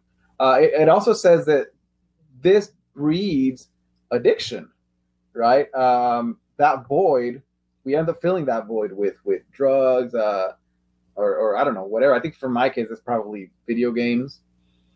Um, yeah. If, if you if anybody has a thought, uh, just feel free to say it. Are you guys? Um, let's see. Oh, so there's these communities, right? Um, the incel community, the men go their own way community, the red pill community, the pickup artist community, um, and and they're, kind of related to, to to to this sort of thing, where they know that there's something wrong, but I think the problem with these societies, with these communities, is that uh, they they don't necessarily know what the solution is or what the cause of the problem is. Um, anyways, let's see. Uh, what else did I? wait wait go back to the you you you, you asked us something Right. So what? Um, went to the next one. how how is it? In what way is it socially acceptable for us to receive love?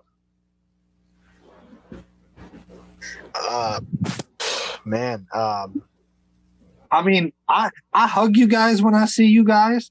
Like I, I do mutter don't under my breath just to be safe, but I do always hug you guys when I see you. That's actually. Uh, I'm glad you said that because uh, for me personally, I have a really hard time with uh, contact. Like, I'm, I don't know if I, I, I look uncomfortable, but it's really hard for me to initiate contact. Um, i'm gonna be I- Yeah. I, can i s- yeah, can i say Yeah. something real quick i love you guys like who, who you guys are all on right Yeah, you. Uh, everybody love Yeah.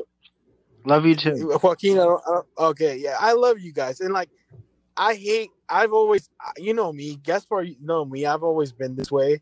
I've always been, and I think part of it, to be honest, part of it was because I knew being certain people uncomfortable, and then they, you know I was called fat. Love you to, it not like and then I was always baffled by it. We're not gonna be here forever. Be here, gonna be here.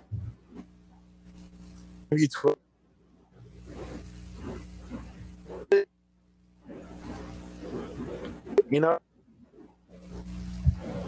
but socially, I think only like socially, it's only acceptable for like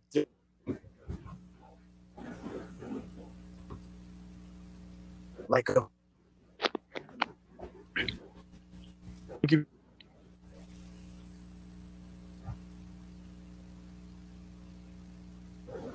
So, hmm. You're, you're breaking up, JD. I, I didn't. Uh, are you guys able to hear me? Yeah, I can hear you. It's just JD. Yeah, yeah, I had, Like I had a hard time hearing uh, JD. I mean, I did too. Oh, I, I think I just said Yeah, yeah, yeah, I. I think Yeah, yeah, yeah. Hear me now? I, I think I think the only I love after something tragic has happened, Yeah. like you know, a loss of a loved one, like you know, like then someone comes and comforts you. I think that's the only time it any kind of tragedy, you know. Okay, I, I told my brother's situation at- where he lost his leg. Yeah. and they my my my dad had a moment where you know they hugged and it, you know okay and they cried and like i they're both like really whatever really stubborn dudes. And that was like you know acceptable. And he almost died. He lost his leg. Fuck it. Give him a hug and tell him you love him. Other than that it's like nope. Nope. And uh i think the tragedy is like one of those moments when it's okay. Social like in in society. Yeah. Ooh, let you you know you um you mentioned you know I'm glad that the subject of hugging came up and reflecting on an earlier subject that we had in regard to double standards because we I don't think we've said the word double standards at all or maybe we have but as you guys know I've been working with youth for a very long time. I've worked with kindergarten on up to high school, right? Um and Phil and I had a conversation with a mutual friend of ours, um, relating an experience that she had, which I will reflect later after I give you my own. So the official rules for the YMCA are that you give these like if, if a student like let's say you're working with a first grader and they're like you're the best teacher ever and they want to give you a hug you are allowed to give like a a standard one arm hug. It's very strategic in like how the hug is placed etc etc that's the official rule. The unofficial cultural rule though is that if you're male you don't give hugs. That's reserved for females. The idea is if you're a male because men supposedly as we pointed out in regards to like men giving affection men are not naturally affectionate. So if you're hugging a child, you must be some crazy deranged perv, right? Now I'm I would definitely consider myself a fairly sensitive guy. Um and even though I don't always initiate hugs, I'm I'm not prone to turn them down. Um you know, and but I have to be mindful, right? Where I work, who I am, right? And how society views me. And I'll give you a story. I was working with third graders one year. And there was a um, particular third grader who, you know, that it's it's funny how like kids some some kids will bond with you after you're really strict with them in a scenario, but then you explain to them, all right, this is why I wrote you the referral because of X, Y, and Z, and why I'm going to talk to your parents. And you follow through. And but you know, you know, I also told the students that you know I hold you to a high standard because I know you can do it, and I expect more from you. If you think I'm tougher on you than everyone else, it's because I know you're capable. You know. Um, and after that, me and the student were, you, you know, it's like there was there was an obvious bond there. You know. And one time and I, I don't even remember what what exactly the situation was, but we were out on the out on the yard and the kid was first in line and and you know I I lead the kids in line and she just randomly gave me a hug just out of nowhere. You know what I mean? Out of nowhere. Just and I was just like, No, no, no, no, no, no, no, no, no. You and I had to talk to her. I said, You you can't give Mr. L a hug. You can give me a high five. You can't you know what I mean? And I had to explain to the kid like it's just it just isn't it just isn't done. And then I thought that we had nipped that in the bud, as it were. And this particular group of third graders, I, I think I was like their their third group leader. Like th- there had been like previous firings or people left or whatever. And so I guess she was feeling a little insecure and she said, "You know, I think you're you're a great teacher and I don't want you to leave like the other teachers. And then she looked to her left, she looked to her right, and she gave me this giant hug after um, she said it. And it caught me off guard. And I just kind of, what could I do? You know what I mean? It was the sweetest thing anyone had ever said to me. And I, I, I you know, I, I just, I, I shrugged my shoulders you know what I mean? It was just one of those things. But and then after about two seconds, I said, "Okay, okay, look, I nothing's gonna happen to me. I'll be fine. I'll still be here." I said, "Thank you." That was really sweet. But in my head, I'm I'm panicking. I'm like, "Okay, look, the hug hit me out of nowhere. It was it was 350. I'm sitting here practicing the speech, the imaginary speech I'm gonna have to give before the board before they can me. Like, where what did the child initiate the hug at 215? What's going on here? Hello? Yeah, yeah, yeah. Uh, okay, so um so you know with, with all these deprivations that we have uh this the the book uh, it suggested that this is where things like uh, uh, substance abuse comes from, uh, war, uh, being a workaholic. Is that now that's something that's very common, uh, at least in our culture. Um, that's also a side effect of being in a bad relationship. You just want to be at work. well, if if you're in a bad relationship, you're probably not getting any love, right? Yeah. Yeah. Right. Yeah. You're not allowing yourself uh, a lot of the things too is uh, guys don't allow um, your whether it's your partner or whoever to know what's you're not you don't want to be vulnerable. That's that's that's in, it's a sign of weakness to uh, to be vulnerable to a lot of men. So you don't let people know what's going on. We just had an actor at the peak, peak of his career die, and nobody knew that he was sick, right? Yeah. And people are saying, "Wow, how strong that he was able to make all these movies even though he had cancer. Right. Uh, you guys know what I'm talking about. I, I, I, well, I think they're more talking about the physical part of it, not necessarily. I, I don't know, because you know, I mean, being in in chemo and all that, it weakens you, and he looked like he was in the best shape of his life ever. Yeah. Except, I did notice six months before he talking passed, about Chadwick Boseman, done, just so people Yeah. understand because Yeah. yeah. released. Yeah, I did notice like six months before he passed, he was looking kind of emaciated, like thinner than I had ever seen.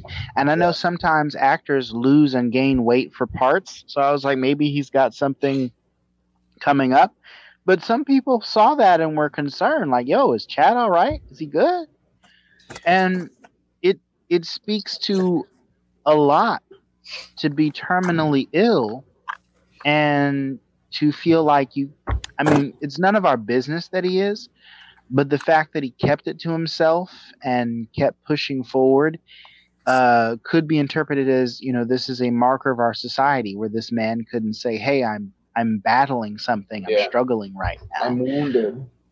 you know and and a lot of people i've i've heard people say well if chadwick boseman can make this many movies in the span of all that time where he was battling sickness then none of you have excuses which is a different kind of problem there. Because i'm just like look it depends on the person. Some people are physically stronger than others some people can take chemo treatment and push themselves to that limit, but not everyone can. And let's not forget that Chadwick died at 43. Just imagine what it would have been like had he taken a break from acting and gotten through the treatment. He probably would still be alive. I'm not saying that his performances killed him. Listeners, please don't think I'm I'm blaming his death on his actions. But I am suggesting that there's nothing wrong with taking time out to care for yourself is all I'm saying. And, And- that everyone's different. Maybe maybe Chad felt fine when he was doing his thing, but not everyone feels fine. You know what I mean? Yeah, and also I want to say this because I, I see that you, you, uh, you know, you use this as an example, but to be honest, this would have been as extraordinary. Not not that his death was extraordinary, but you know what he went through would have been. Ex- that's a rare case for anyone, regardless of race or you know sex. If a woman, a women actress, same thing happened, they would just be just as shocking. You know, I don't think that you can tie that into. I think that's just a rare case in itself. You know. But but I, I do get Gaspar's overall point, which is, you know, if we can as men we're expected to Suck it up. deny uh yeah we're expected to suck it up we're denying the pain we're denying the hardship and we just push forward is that good for us probably not probably not you know um So okay, so so we're we're deprived of all uh, all these. Do you do you can I say Yeah, yeah. can I say sorry?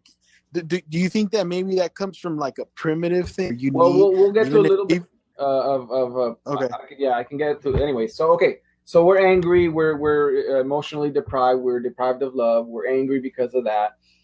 Um, unfortunately, we direct that anger not to the issue, right? Instead, we direct it to women. Um, and the women that we direct it to is the women that we end up dating. Um, so, so what it says, okay, we, our mothers abuse uh, our parents abuse us, right? Even if they're good people, even, even if they don't want to, it's inevitable that there's going to be some level of abuse. Um, you know, even if one day they have a bad day at work, they come home, you act up a little bit, they're going to hit you, whatever. That's already abuse. And, and we hold to on to that, right?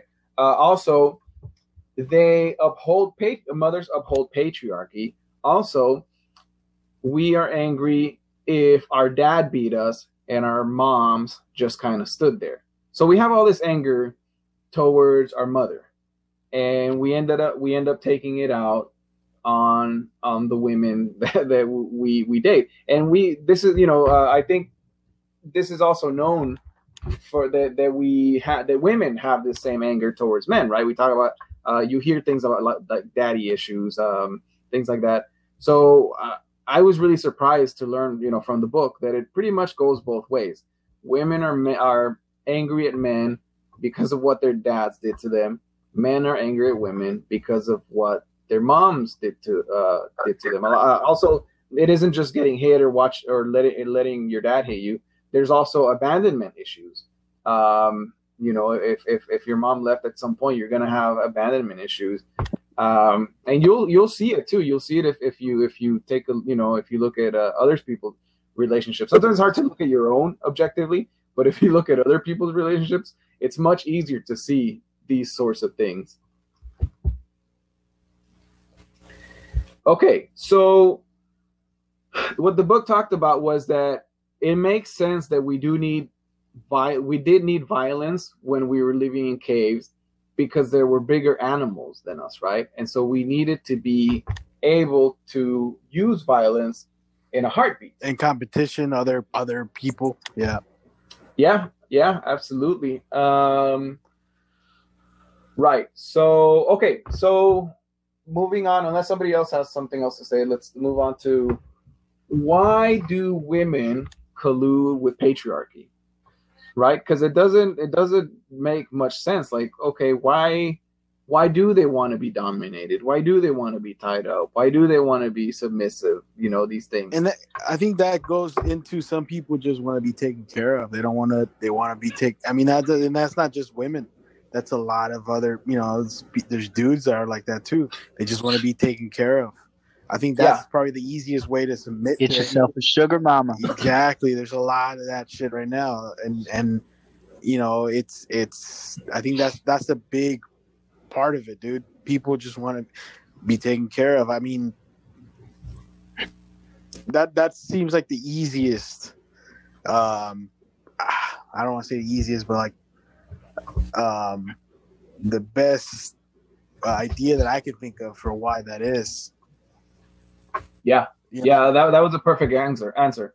Uh, I and as I was reading this, I even thought like, as a kid, uh, I wanted to be taken care of my, by my dad, and I even though he he his behavior was so harmful, I never once questioned whether he was okay. He, he yeah, yeah, whatever, dude. Just keep buying pop tarts.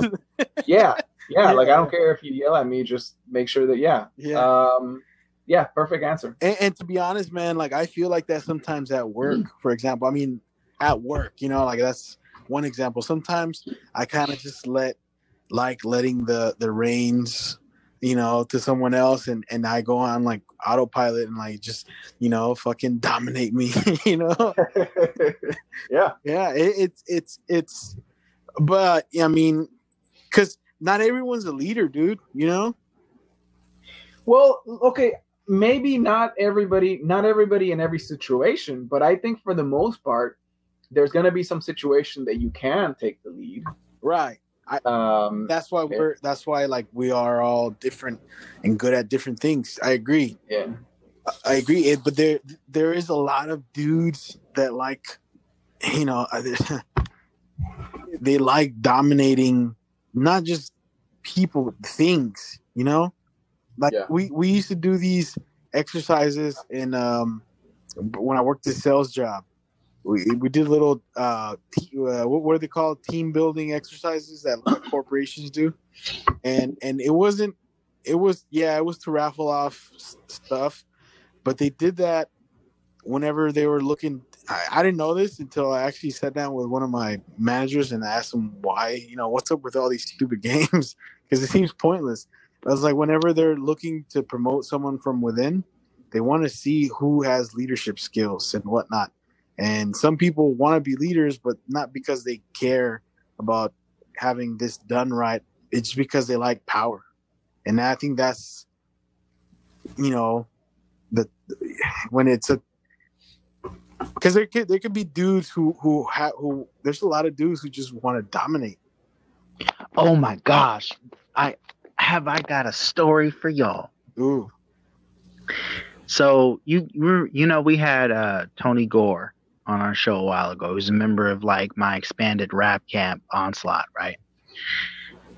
So what I don't think I said in that interview, because you know, out of respect for Tony, because he has such a love for um, the original three members of the Psychotics who had joined Onslaught back in 06. Um, I'll say the story now. When Onslaught first formed, it was just like nine people. And like of the nine people, you had uh, Sean, aka Cannibal, uh, Tony Gore, and one Amon Ra.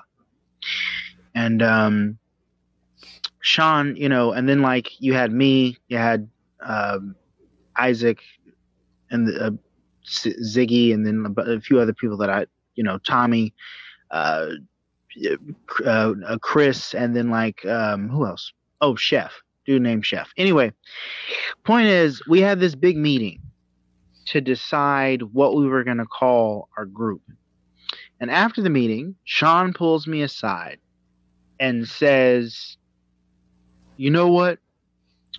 I feel my father's genes taking over. I said, What do you mean? He says, My father always likes to be in charge of things. It's just naturally how he is, and I I kind of feel that push. Like I want to be the big man around here and be in charge. And I said, well, during the meeting, we said that we were going to vote on everything and try to get a close to as close to a consensus on matters regarding the group and how we were going to proceed uh, before we do anything. So it it really doesn't matter what your genes are telling you because we've already decided as a group to do things democratically. Fast forward a few years, he pulls me aside. We're having lunch or something, burritos, I think. Um, and he says to me, "You know, Jay, I'm really, I'm really having a hard time." I said, "What do you mean?" He says, "I'm frustrated." I said, "Why are you frustrated?" He says, "Because when I tell my side, he's talking about the people in um in in the psychotics. At that point, they had added, like I think, like five new members. So they had changed their name from the psychotics to Psycho Click, right? So uh, he's like, when I tell people on my side, uh, we're gonna have a photo shoot in two weeks on a Wednesday, and I tell them we're all black, everyone flakes. But when you say to the whole group uh, that you want to do X, Y, Z, everyone flocks to you, and they just do it. You know, maybe some people can't make it for some reasons, but most people make it out. Why is that? And I said, you know, the difference between me and you, Sean, is that when you say we're going to do something, you say it authoritarian. You, say it with authority. You say it as though you you're you're their boss. Um, and people, if you're not paying them, naturally buck up against that especially if you're not paying them, they're probably not going to follow through with it. When I talk to the group about something, I ask them how they feel. How, what do you think? Right? What do you think about this? This is my idea. And people receive that idea as, hey, uh, he's asking for my input. Uh, he also, and I also think that people legitimately understand that I want what is best for the group, especially when I ask them for their opinions. And if everyone says they don't like it, if most people say they don't like the idea, I'll usually drop it. If I feel like it's a really super good idea, I may try to like continue my case. But if they still don't like it, I leave it alone. And with that kind of thing, that's like the difference between being a boss and being like a leader. And I don't even want to be the leader. I just have these good ideas and I'm like, guys, like, or ideas I think are good. Guys, what do you think? And then they just kind of go, yeah, sure, it's great. You know, it's not because I'm trying to like dominate. I just want what I want the group to succeed. You know? Sometimes you got to crack the whip, though, man. No, I'm just kidding. So, I'm kidding. I'm kidding. So no, that was that was a great story, and in Yeah. fact, it's going to lead us into the next section. So okay, so we have this fantasy of men as a protector and provider, right? Uh, and the the theory is that if he is wounded, uh, how can he protect me? And that, that that's kind of what JD said, where it's like women just want to be taken care taken care of, and so I didn't say that. I said people in general. Don't Okay, sorry, sorry. Yeah, yeah. fucking. No, I'm just kidding. No, no, that's that's actually uh, a better way to say it. People want to be taken care of, Yeah, and so we, there's a lot are, of people that want to be just you know just ride somebody else's yeah. waves, man. You know, and it's and it's uh, it's easy to see why. I don't know. I, I guess you know. I, I I if I found a sugar mama. Fuck, trust me, dude. Uh, we'd be spon- I'd be sponsoring some more shit in the, the voice party. You know. So so so right, everybody, every single all seven billion, uh, almost all seven billion people in the planet are colluding with patriarchy. Mhm. Um, so uh, and that's because more dudes like. I guess more dudes like to, to want to dominate, dude. Well, that's because that's because that's what we've been told. That we've been told that we want that. We've been told that there's benefits to that. We've been told that it's fulfilling. Yeah. We've been told that um, that sex, a lot of sex is fulfilling, and so men want that. Even even like we know, we hear often where men start crying in the middle of sex with a prostitute, like you know.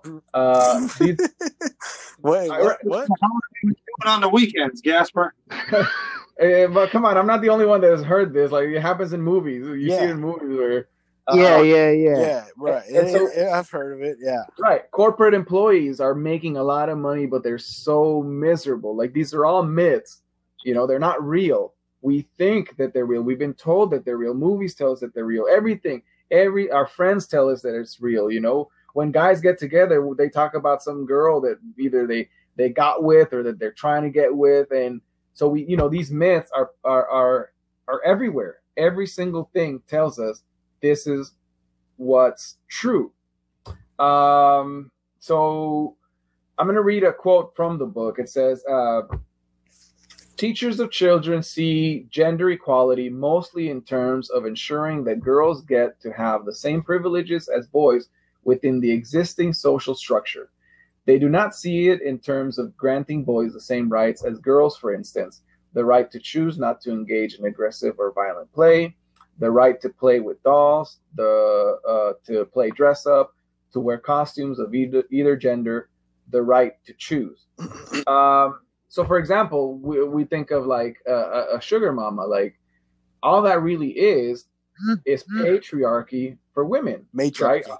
Yeah. Well, I, I, I don't know. I don't know what matriarchy means, so I'm going to stick to, to the word patriarchy. All it really does, Ma- matriarchy is when the, the women are in charge, okay, like in a matriarchal society. Right. So, but the system is the same. like right? the Iroquois. Yeah, it's just it's just a it just replaces the man with the woman. right. Uh, Mhm. Like So- uh, for example, sorry, for example, um, hyenas are a matriarchy the way they operate. The women's in, the leader, and you know, lions is patriarchy.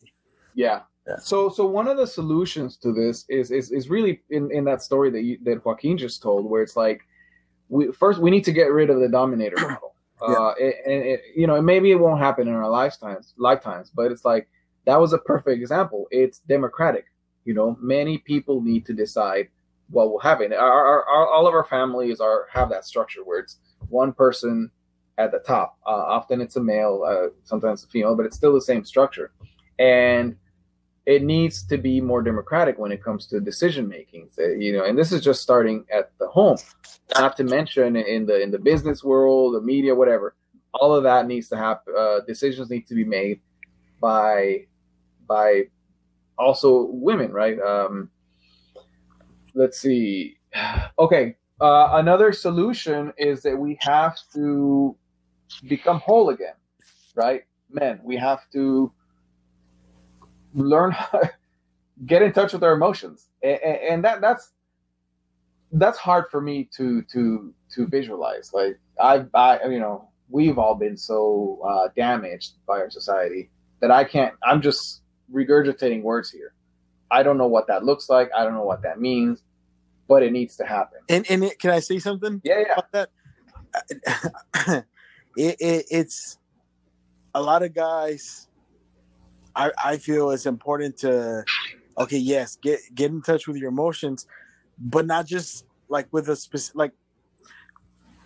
A lot of people, a lot of especially dudes, I can I can you know they can hear that and they can they they might think oh just like find like a little group you know, or whatever, or like a woman friend that you can cry with or whatever, you know, someone you can you can uh, release all that with and be vulnerable. I think the solution to that is where you can come as guys, as your regular crew, uh, and do it with them and normalize it, dude. Normalize it with, Yeah. amongst each other, because What because then it's, it's you're gonna be living a double life, and Right. Which we already are. Which we right. Um, are. but like you know you're not that's not healthy i don't think that's a healthy way that's gonna a lot of people are probably gonna use that as a solution you know mhm. um and never show that to your guy friends which is not i don't think that's that's a good idea sorry go ahead I, I I would say that you know more than anything, displays of like sadness are often grief, specifically grief. Grief is one of those things that like is displayed at funerals and in the privacy of one's home. Like you wouldn't necessarily see someone by themselves in a Burger King crying hysterically. I mean, you might, which, which would mean that they're going through an awful lot at the time. But let's not forget that, like, there's nothing wrong with having private pain. Um, Right. If you need to share it with your friends, then by all means, of course. But I, I wouldn't, you know, I. I, I I am definitely capable of real talk. I'm definitely capable of crying. It- it- It's just I tend to do it. Um, I I tend to do it by myself. You know what I mean? Like un, unless un, unless I'm in what I would consider to be a social acceptable situation to cry in public, like a funeral or a wake, then then I am not ashamed to to shed some tears. Uh, like when my my cousin died uh, last year, um, last July, um, and uh, I cried at home. I cried. I I I would think I was I was too overwhelmed to cry at the funeral, but I definitely shed some tears at home. Which You know, which is yeah i agree with you uh, when, when we talk about grief but i also i also uh, think like just normalizing expressing like how much you love someone or, or what they mean to you um is is is just as important as being able to express grief true. guys, Well, like i said i fucking love you guys you know Yeah. Well, you know, some people express love, uh, you know, differently. Like not everybody necessarily says "I love you," but they will, they will show it in their actions. right Um, like for me, like um, I didn't start living with the grandparents I live with now until I was like in eighth grade. And when I grew up with my other grandparents, I was very huggy, very much I love you. And maybe that's just because I was a little kid and little kids are just different. But, you know, when I moved out here, it's like I don't, you know, I don't necessarily tell my grandparents I love them all the time, but I would like to think that I show them yeah every day. Yeah. Um, like when I get up and I, I make breakfast for them and I make sure that my grandmother washes her hands and, you know, uh, I clean, uh, clean the, the rooms, the kitchen, make sure that their, their beds are made up and all that stuff. Like I would like, I would hope that they know, um, you know what I mean? no, i see what you're saying Um, uh, but it should be allowed to express it if you wanted to. You know what I'm saying? Like, uh, if, you were to express it, I'm not saying you know us here because it's different, but as a as a as a guy, sometimes if you were to say, if you were to just tell someone, if you wanted to express it for whatever reason, I mean, you can show it, yeah, but you know, some some people might, you know, oh, what's wrong with this guy? You know that's like the common uh, reaction to, to to that expression of of of of that. Um, yeah, I agree with you. Showing it is way more important than just saying it. But I I'm, and I'm not saying there's anything, you know, wrong with. I think it just depends on the kind of relationship that you that you have, as far as to whether or not you're comfortable saying it. Like, you know, um, but there's definitely um, people that I have in my life that I don't say it to very often, but I definitely do love. But on the flip side of that, like I'll call my step grandfather, you know, the one that raised me, and and like uh, I tell him I love him all the. I don't. We don't get off the phone until we tell each other we love each other. Mhm. Um, you know what I mean? Like my goddaughter, um, hears it from me all the time. You know, she'll reach out and we'll talk for a while, and like, all right, well, I love you. She's like, I love you too. All right, bye. And it's um, you know, so it's it's it's it, but it doesn't mean but if i don't say that i if i never have ever said that i if i've never said that i loved you it doesn't mean that i don't if that makes any that, sense that makes perfect sense. Yeah, I agree. The first couple, the Hmm. first handful of times that I told my daughter I love you, it, I was so uncomfortable. and, and you know, her, her and Alexa's mom are very affectionate, and so, and she was a baby, so it was just very natural for her to say it. And I was just saying it, to say it. I mean, of course, I love her, but I just wasn't used to saying it. I was so uncomfortable saying it. man i'll never forget well you you remember the first time you told your daughter that you loved her Yeah. i know you got a story you got a story yeah Uh, no, no, it was nothing special. I think we were, just, we she was just sitting on my lap and she said, "I love you, Dad," and that was I said, "I said I love you back." Uh, I think we were alone. She and so said it able- first. She said it first, dude. Ah, she said it damn first. man. I'm just kidding. Yeah. Well, I'm kidding. No, well, right. I'll I'll tell you mine. I um um my great grandmother had just passed actually like that. I think it was like a week before. And school was starting up and I had taken and my godchild was like 5 at the time. Um and maybe 6. I think we're, We're about gonna- to we're cut gonna- out, so let's. Uh, I think you should be able to finish the story. So I had taken her to this carnival that shows up uh, around Richmond every year back to school to get her like a backpack and stuff. And I was dropping her off at her apartment. And um, she was trying to get me to stay. And I said, no, no, no, no. We just had a family loss. I need to go home and be with my folks. I need to go home and be with my grandparents. She wasn't very happy about it. But, you know, eventually after another adult, uh, it was just like, yo, you got to let him go. You got to be there with his family, let him grieve. I was leaving. Uh, I was on my way out. She went to her window, like, and she opened the window a little bit, and she just, through immense tears, said, "I love you, God, Dad." And I looked up, and I was just so. If if if if anybody ever had a heart that melted, that was me right there. And I said, "I love you too, kiddo. I'll see you soon." Yeah. And I think I teared up a little bit. Yeah. Yeah. So I I think teared up a little. I think we're we're it's about to cut out in about a minute. So I guess let's just uh, let's end it. Uh, uh, Your uh, takeaway smoothly. from this, Gaspar, since you Huh? uh, you took lead in this story. Uh, no, I'm not very good at it. So I think usually Phil does the. No, I'm talking about no, I'm talking about like the overall, like what. Uh, okay, yeah. So men, we need to learn to feel other than anger. We need to learn to love other than sex, and we need to learn to be loved. Uh, that that's that's one that's hard for me. We, like, we need to. Exp- I think we. I mean, we all feel. I think we need to learn how to fucking properly ex- distribute externally the the things that we feel because it. yeah, yeah, it, it's it's unhealthy to pretend as if we're not affected by uh, things that have, have been affecting people for centuries yeah, just because we want to impress you know um and i think it's it's it's important as dudes to be able to uh call each other out on this bullshit you know that one's really important. That one's really important. which is the hardest one if you think Yeah. about it because um y- I was like as, as soon as you do anything against the grain like oh